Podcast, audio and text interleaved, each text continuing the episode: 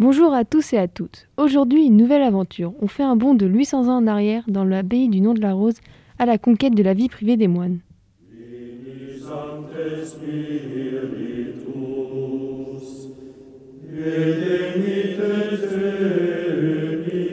Tout le monde a une vision très péjorative de leur vie car ils n'en ont pas. Tout est réservé à Dieu et leurs seuls loisirs sont la lecture, la prière et le travail. Mais que se passe-t-il vraiment dans leur tête? Pour y répondre, nos deux journalistes, Zoé et Jade, en mode reportage fictif, sont partis à la rencontre des moines. Cependant, avant de commencer pour des raisons de confidentialité, seuls trois moines ont bien voulu répondre aux questions de nos deux journalistes.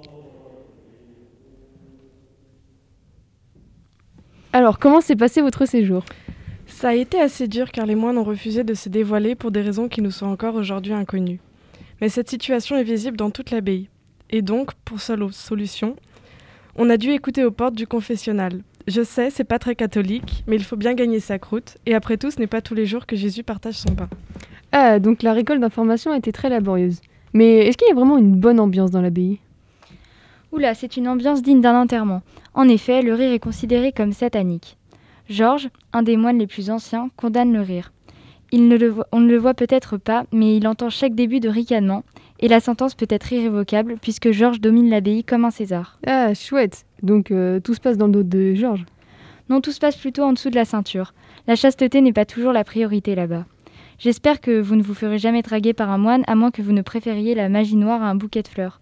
En effet, en écoutant au confessionnal, on a appris que le frère Salvatore avait voulu séduire une jeune paysanne en tuant un chat noir par, su- par superstition. D'ailleurs, c'est avec cette même jeune fille que le jeune novice de l'abbaye, Atso, a découvert le pouvoir de l'amour. Donc il y a de véritables stories dans cette abbaye. Oui mais non, car euh, ce même pouvoir est responsable de la mort du frère Adelme. Ce dernier se sentait tellement coupable de sa relation avec le frère Béranger qu'il se serait jeté de la falaise. Comme quoi, l'amour c'est compliqué, même dans une abbaye. Oula, c'est vraiment une ambiance partagée là-bas. Mais euh, comment avez-vous eu accès à des affaires aussi intimes?